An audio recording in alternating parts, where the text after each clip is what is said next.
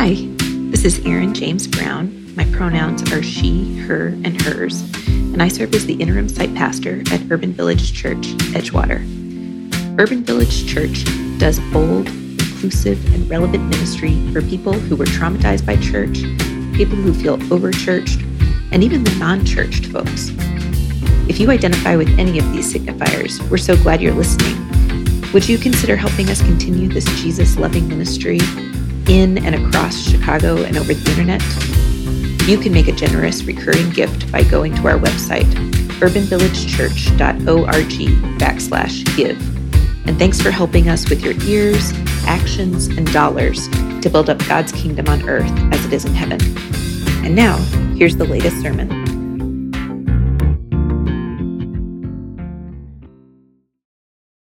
Good morning. Good Morning.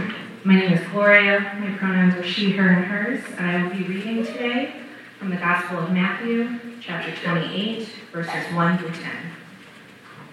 After the Sabbath, as the first day of the week was dawning, Mary Magdalene and the other Mary went to see the tomb.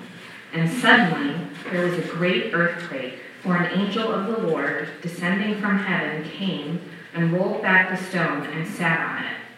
His appearance was like lightning, and his clothing white as snow. For fear of him, the guards shook and became like dead men. But the angel said to the women, Do not be afraid. I know that you are looking for Jesus who was crucified. He is not here, for he has been raised as he said. Come see the place where he lay. Then go quickly and tell his disciples he has been raised from the dead, and indeed he is going ahead of you to Galilee. There you will see him. This is my message for you. So they left the tomb quickly with fear and great joy and ran to tell his disciples. Suddenly Jesus met them and said, Greetings. And they came to him, took hold of his feet, and worshipped him. Then Jesus said to them, Do not be afraid. Go and tell my brothers to go to Galilee. There they will see me. The word of God for the people of God. Good morning. Good morning. My name is Erin James Brown. My pronouns are she, her, and hers. I currently serve as the interim site pastor here at Urban Village Edgewater, and I'm so glad you're here. Can you pray with me?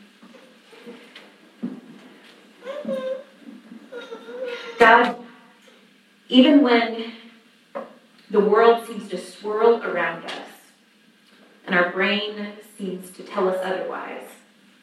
You, God, are still moving, still shaping things up, shaping this earth into place.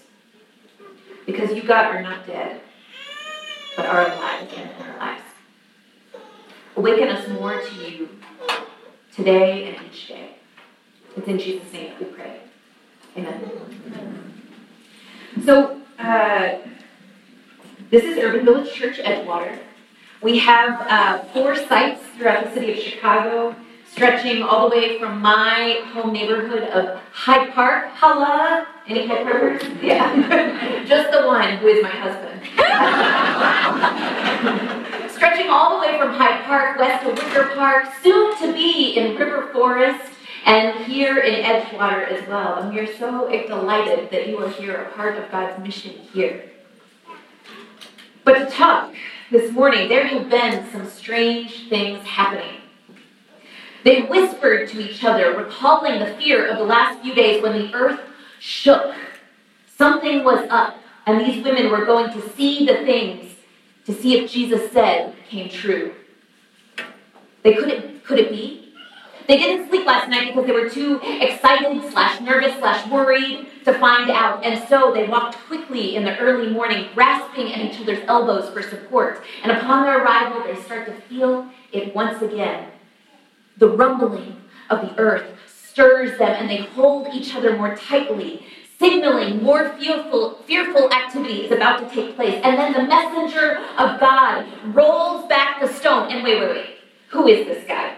He looks kind of like a Magic Mike-esque, body glistening, muscles rippling, pelvic floor engaged as he does a daily CrossFit workout, pushing and grunting that stone to one side. And finished and proud of his effort, this messenger of God catches his breath. And the women either in love by the feats of his strength or shocked that the guards couldn't keep their act together and fainted in the sight of those precious pecs. The women huddle and watch and wait. And he addresses them. Sensing their concern that the world has totally changed, he says, Don't be afraid. I know that you are looking for Jesus who was crucified, and he is not here. He has been raised. Come and see the place where he lay. Okay, second time out. Don't follow creepy invitations to come to an enclosed place where you could creepily be trapped behind some stone to check out something cool. But this messenger, this rock body angel, knows that the women need proof. Their eyes have seen the glory of the Lord Jesus Christ, the Messiah, but they've also seen his body beaten and tortured. These women, Mary and the other Mary, were only a few of the all female witnesses to look on and remain vigil as Jesus breathed in and exhaled his last breath. Their testimony depends upon their personal account of an empty tomb and a disappearing body. Seeing no evidence of death, the Marys rush off, prepared to tell their story. The world is turned upside down, and the ground shakes the dead are risen, and the gospel slogan is Believe Women. In, uh, in rushed route to share with the disciples, Jesus then himself shows up. In some of the other gospel accounts, Jesus meets the male disciples, but Matthew, the author, wants you to know that the, it's the women, according to him, who see him. It is the women in this account that place their fingers into his scars where the nails pierced him. It is the women who fall in awe on their knees because God is more powerful than death. In this gospel, at least, Jesus never presents himself to the male disciples. He charges the women to tell his brothers, those who had just betrayed him, who couldn't stand by watching his death. He calls to tell the women to tell his brothers that they are still beloved by the Messiah, the God who is with us, the God who is over us. And so it's not important for us to rest or challenge ourselves about the disparities between the resurrection accounts of the different gospels. Actually, the point for us this morning is to rest in Matthew, knowing that the women were there from the beginning, providing, listening, trusting, looking on, testifying. Their lives tell the story of resurrection, that the worst is not the end. And according to Matthew, it is the women who will carry on the story, who will share the story that death is not the end, that we serve a powerful God. According to Matthew, it is the women who teach us the power of a life following God, bearing witness and transformation and the courage of testimony. Do you have a woman who taught you the courage of testimony? It is my mother who taught me the power of testimony. Testimony is just a churchy word for telling the truth. This crazy activity of speaking real things into being. It is my mother who would wake me up early in the morning when some vicious activity had taken place in our world to let me know as a young person that some violence had been wreaking havoc. I have deep memories of being woken in my room covered with Jonathan Taylor Thomas posters, only to have him looking on me as my mother reveals to me that the Oklahoma City building was bombed. Or that some students entered into Columbine High School and massacred several other of their fellow students. I also have my mother to thank because she would awake me saying, Tonight we're going to watch a really special TV show called The Ellen Show. She's going to come out on her show, which means nothing to you as a child, but it's a really important moment in history, and I want you to know about it and share it. And so we watched The Ellen Show together, knowing that my life, I was entrusted with the seriousness and the celebrations of public life. And so I relish, relish the responsibility of trust my mother placed on me. And then after my parents divorced when I was a teen, my mother slumped into this depressive state. Alcohol became her release from a stress of living, her, living on her own and paying bills and paying for a child and single motherhood. And it was this tyrannical rule of alcohol over her life that caused so much hurt and pain between us. And as a teenager, I learned to resent the mother who once taught me that love is love is love is love because her love was consumed by alcoholic visions that could she thought would only heal her hurts. And even after several years of recovery, I bore the scars of this animosity towards my mother, who could not be present when I was a boorish teenager. Don't get me wrong. But I really needed structure and guidance in my life. And it wasn't until 12 ish years or so ago, when into my mother's sobriety, when I awoke to the power of her life in mine. You see, my mother was diagnosed with breast cancer in 2009. She was working a freelance job as a sign language interpreter, but that was only after losing her job and her health insurance in the recession of 2008. She couldn't afford the security of expensive health care on her own, and this was before affordable health care was even a language that we spoke, and pre existing conditions were considered cancer after you were diagnosed. And so, uh, my mother, the one who taught me about the horrors and the joys of life, the one who got herself sober when sobriety seemed really painful. That same woman took those cancerous boobs of hers into the county hospital. And she didn't let the lack of insurance or the lack of money or the fear of death hold her back. She decided to fight for her life with help of a little bit of chemo and wigs. And, and in, that was in 2009. And in 2019, my mother continues to live cancer free and sober.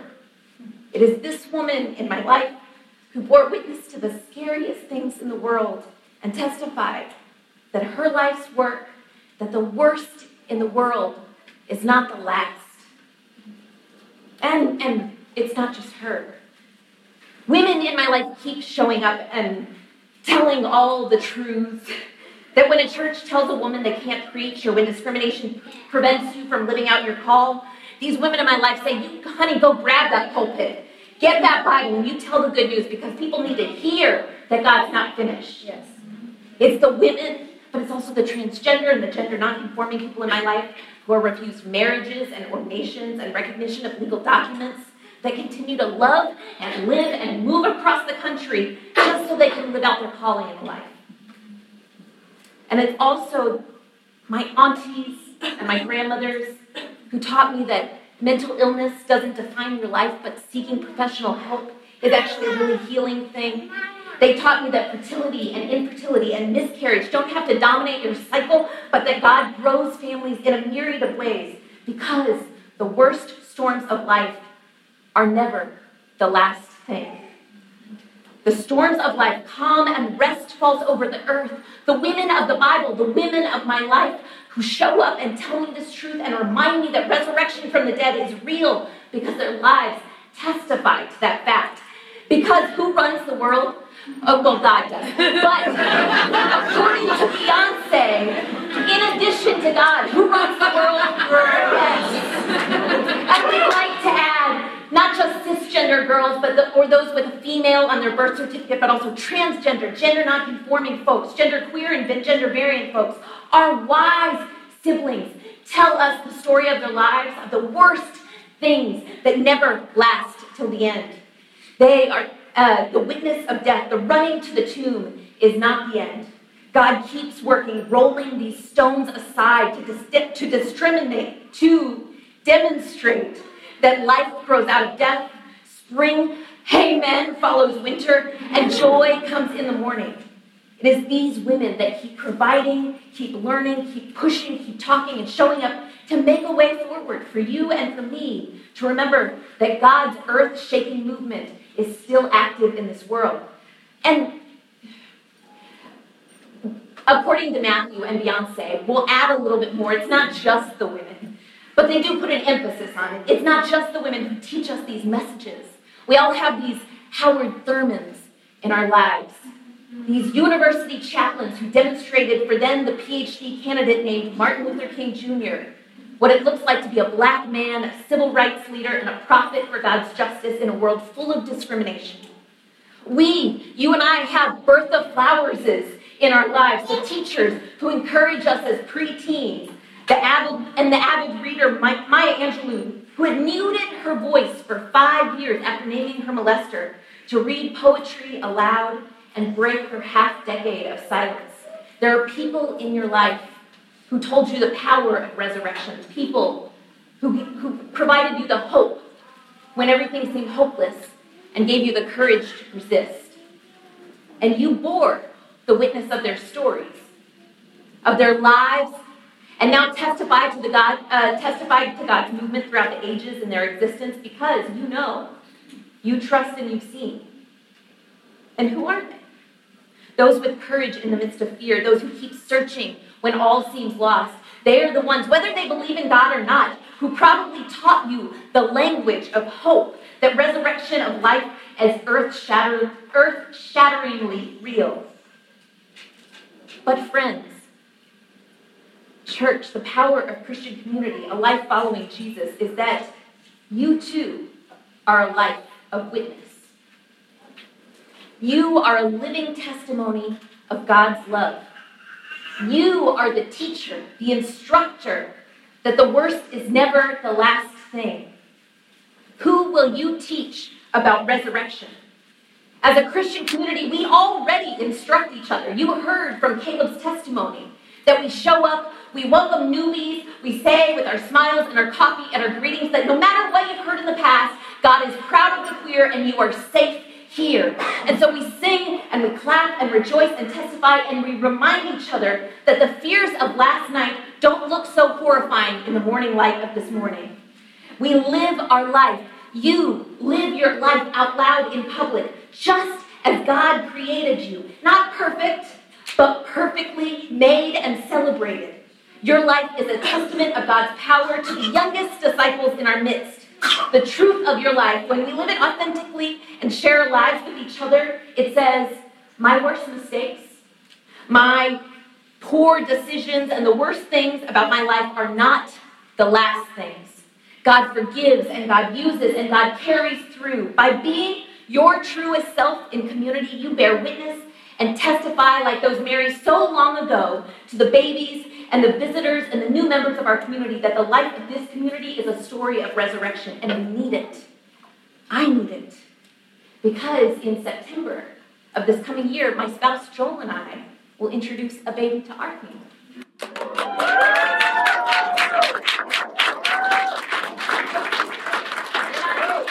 They're a big deal, though, in our house. This new member though doesn't just join our household of rambunctious dogs and too much hair, but becomes a member of your family too, the family of God.